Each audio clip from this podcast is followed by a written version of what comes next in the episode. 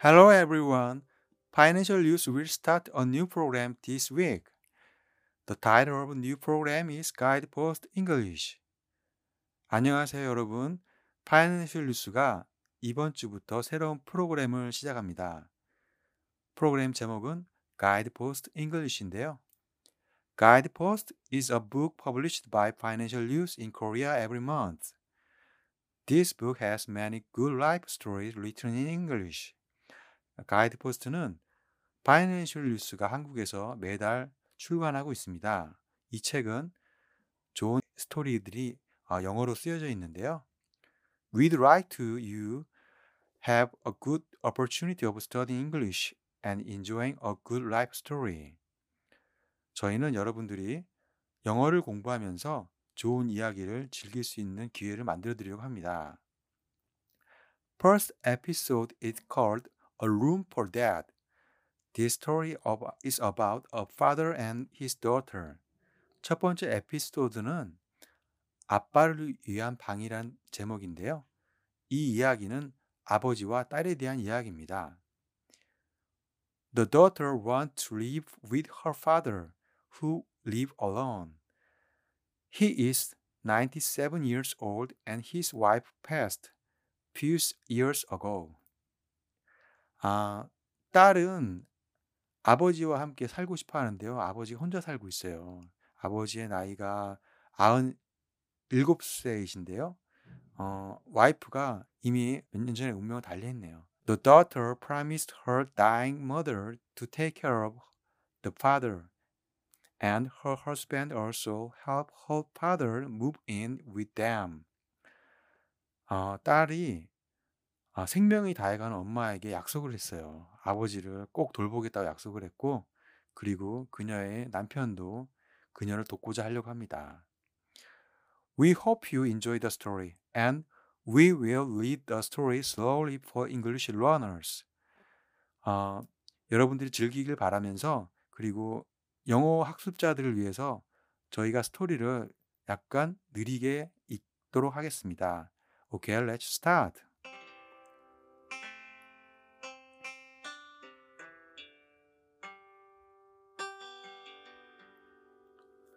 부모님은 우리 집에서 북동쪽으로 2시간 거리인 인디애나주 프랭크퍼트에 살았다.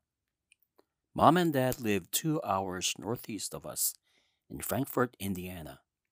아빠는 목사이자 교구 관리자였으며 그곳에서 풍요로운 삶을 꾸렸다. Dad had been a pastor and church district superintendent. He'd built a rich life there. 은퇴하고 나서도 성경 공부 모임을 이끌고 바깥 출입이 어려운 이들을 찾아다니며 아빠 땅에 심은 나무를 가꾸고 돌봤다.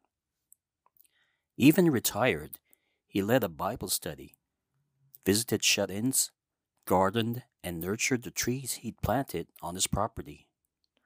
하지만 엄마가 안 계신 삶이란 예전 그대로일 수는 없었다. But life without mom wouldn't be the same. 두 분은 근 70년 동안 결혼 생활을 이어왔다. They'd been married for nearly 70 years. 아빠가 모든 일을 혼자 해내려고 애쓰는 건 원치 않았다. I didn't want him trying to do everything on his own. 그게 별채로 아빠를 놀라게 하는 계획의 장점이었다. That was the beauty of surprising him with the sweet. 일단 별채를 보면 터득될 터였다. 그래서 아빠가 우리 집으로 이사 오면 나는 정말 아빠를 위해 있을 수 있었다. Once he saw it, he'd be won over. And if he moved in with us, I could really be there for him. 어때요? 내가 물었다. What do you think? I said. 의자 위 벽에 내가 걸어둔 가족 사진 콜라주, 아빠의 옷을 기다리는 옷장, 책꽂이에 둔 엄마 사진 액자를 아빠는 구경했다. Dad took in the collage of family photos I'd hung on the wall above the chair, the wardrobe waiting for its clothes, the framed picture of mom on the bookcase. 아름답구나. 그렇지만 이 모든 걸 날 위해 하진 않았겠지? 손님용 방도 괜찮았단다. It's beautiful, Dad said. But you didn't do all this for me, did you? The guest room was fine. 아빠의 미소는 입가에만 머물렀다. His smile didn't quite reach his eyes. 찌릿하게 밀려오는 의심을 밀어냈다. I pushed down a twinge of doubt. 늦은 시각이었고 우리 둘 다 장거리 운전으로 기진맥진한 상태였기 때문이다. It was late, and we were both exhausted from the long drive. 안녕히 주무세요, 아빠. 아침에 더 이야기해요. Sleep well, Dad, I said. We'll talk more in the morning. 네. 지금 스토리가 시- 처음 시작을 했는데 지금 어떻게 된 거냐면 딸이 아빠 엄마와의 약속 아까 처음에 초 도입부에 얘기했지만 돌아가시는 엄마 앞에서 딸이 약속을 했어요. 엄마가 돌아가시기 때 어, 아빠를 자기가 돌보겠다. 그러니까 아버지가 97살 거의 뭐 백수 백수에 가까우신 아버지이신데 혼자 거동이 어려울 것 같으니까 딸이 이제 돌보겠다 약속을 했는데 그 약속을 지키려고 해서 혼자 살고 있는 아버지 집에 가서 아버지를 모시고 집으로 이제 모시고 온 거죠. 이제 모시고 온 상 건데 근데 이제 아버지가 어때요? 이제 아버 이게 별채를 이- 이게 집에 있는 별채를 딸이 이제 남편과 같이 살고 있는데 별채를 차고 옆에 있는 걸 별채를 아버지 방으로 꾸렸어요. 그래서 이제 거기 이제 모시고 살려고 이제 모시고 온 거면서 이제 처음 이제 시작된 거죠.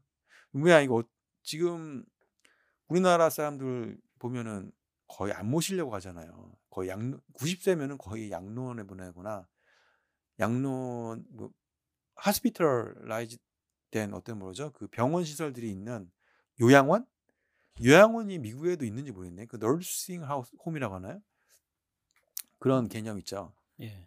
그 약간 옛날에 우리나라에도 요양원 같은 게 없었잖아요, 사실. 어, 우리 어릴, 어릴 때마다 요양원 같은 게 없었죠. 없었는데 요즘에는 그게 굉장히 많이 생겼더라고요. 약간 서구에도 그런 게 많이 있는 것 같더라고요. 그러니까 혼자 계신 분들이 거동이 힘드니까 일반인들은 이제 직장도 다녀야 되고 하루 돌볼 수가 없잖아요. 노이신 분들은. 그러다 보니까 요양원을 많이 보내는데 지금 여기 미국 같은 경우 이 지금 스토리에 있는 딸은 모시고 살려고 데리고 오잖아요. 어떻게 생각하세요? 이- 서양에서도 이런 경우가 많아요?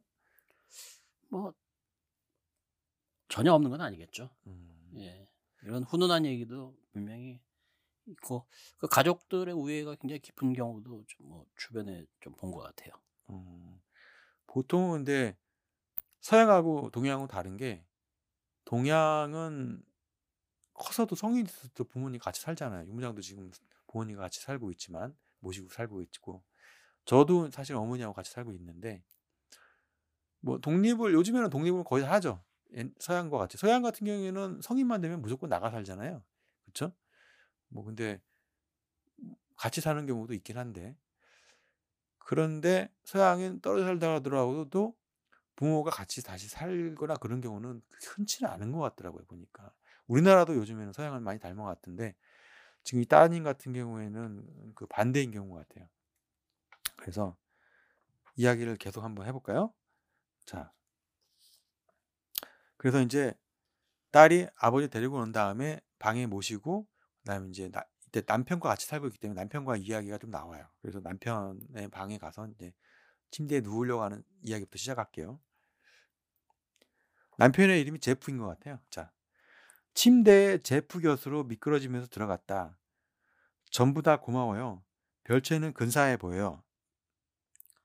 I slipped into bed beside Jeff. Thanks for everything, I said.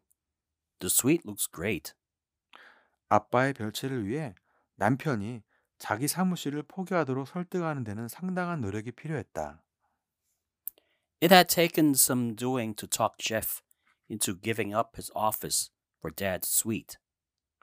그게 실수였을까? 피곤했지만 걱정하느라 깨어있는 채로 누워 있었다. Had it been a mistake? Tired as I was, I'd lay awake worrying. 지난 가을 어느 날 내가 찾아갔을 때 아빠는 살림의 규모를 줄이는 가능성에 대해 언급했다. One day last fall, when I was visiting Dad, he'd mentioned the possibility of downsizing. 아빠가 원하는 바를 내가 잘못 짚었나? Had I misread what he wanted? 아빠는 식사 중에 음, 아무 말 없이 시리얼의 바나나를 조금씩 먹었다. 아빠답지 않았다.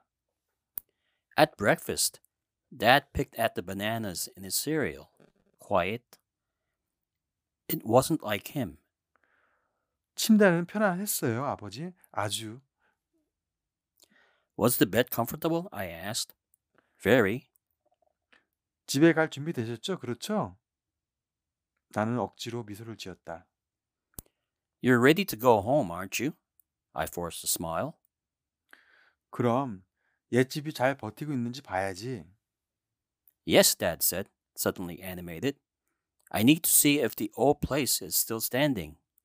여행 가방을 닫는 아빠를 바라보는데 완전히 이곳으로 이사하시라는 이야기를 꺼내기가 두려웠다. 곧 돌아오실 거야. 혼잣말을 했다. I watched as he closed his suitcase, afraid to bring up the idea of moving here permanently. He'll be back soon, I told myself. 물론 아빠는 프랭크포트로 돌아가야 했다. 집도 매물로 내놓아야 하고 친구들에게 작별 인사도 해야 하니까. Of course, he had to go back to Frankfurt. He needed to put his house on the market, say goodbye to his friends. 아빠의 차까지 따라 나섰다. I went out to his car with him. 얼른 돌아오세요. 그럼아, 사랑한다. 아빠가 내 볼에 입 맞추며 말했다. I will, he said, kissing me on the cheek. I love you.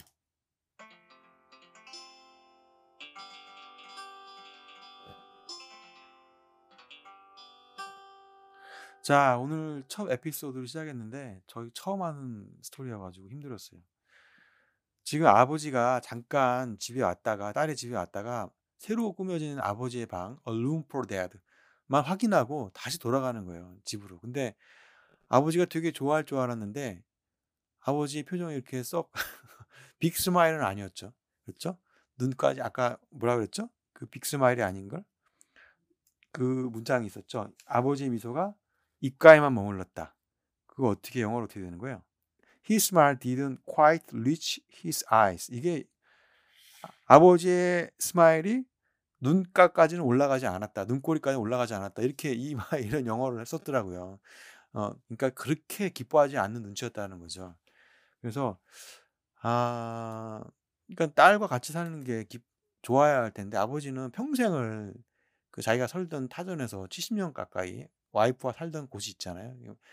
어떻게 보면 그게 고향이죠. 마음의 고향인데 갑자기 딸이 이제 같이 살자고 하니까 당황스러울 수도 있었고 또 거기에 있는 터전이 있으니까 좀 당황스럽죠 아무래도.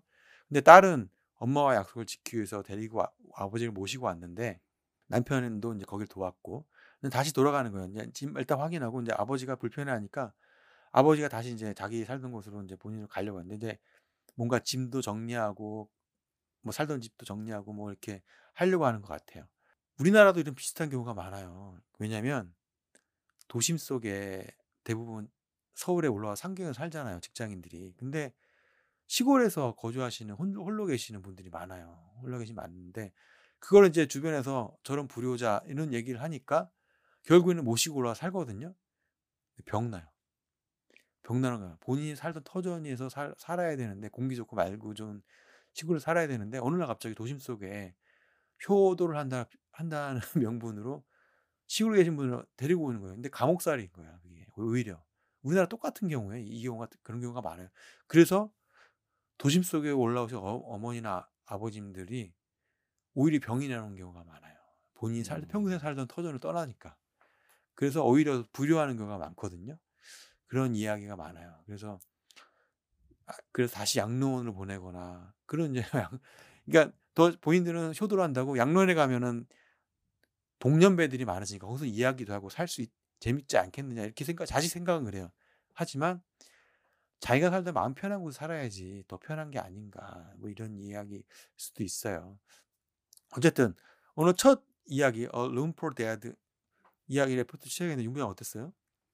처음이라도 힘들었죠? 뭐 괜찮습니다. 괜찮나요? 예. 어. 어, 얘기가 이 스토리가 굉장히 뭐 훈훈하네요. 네. 오케이. 오늘은 여기까지 하고 다음에는 더 재미 이 스토리를 이어가면서 어, 한번 이야기를 한번 해보죠. 오늘 감사합니다, 임 부장님. 예, 감사합니다. Thank you, everyone. Thank you, everyone.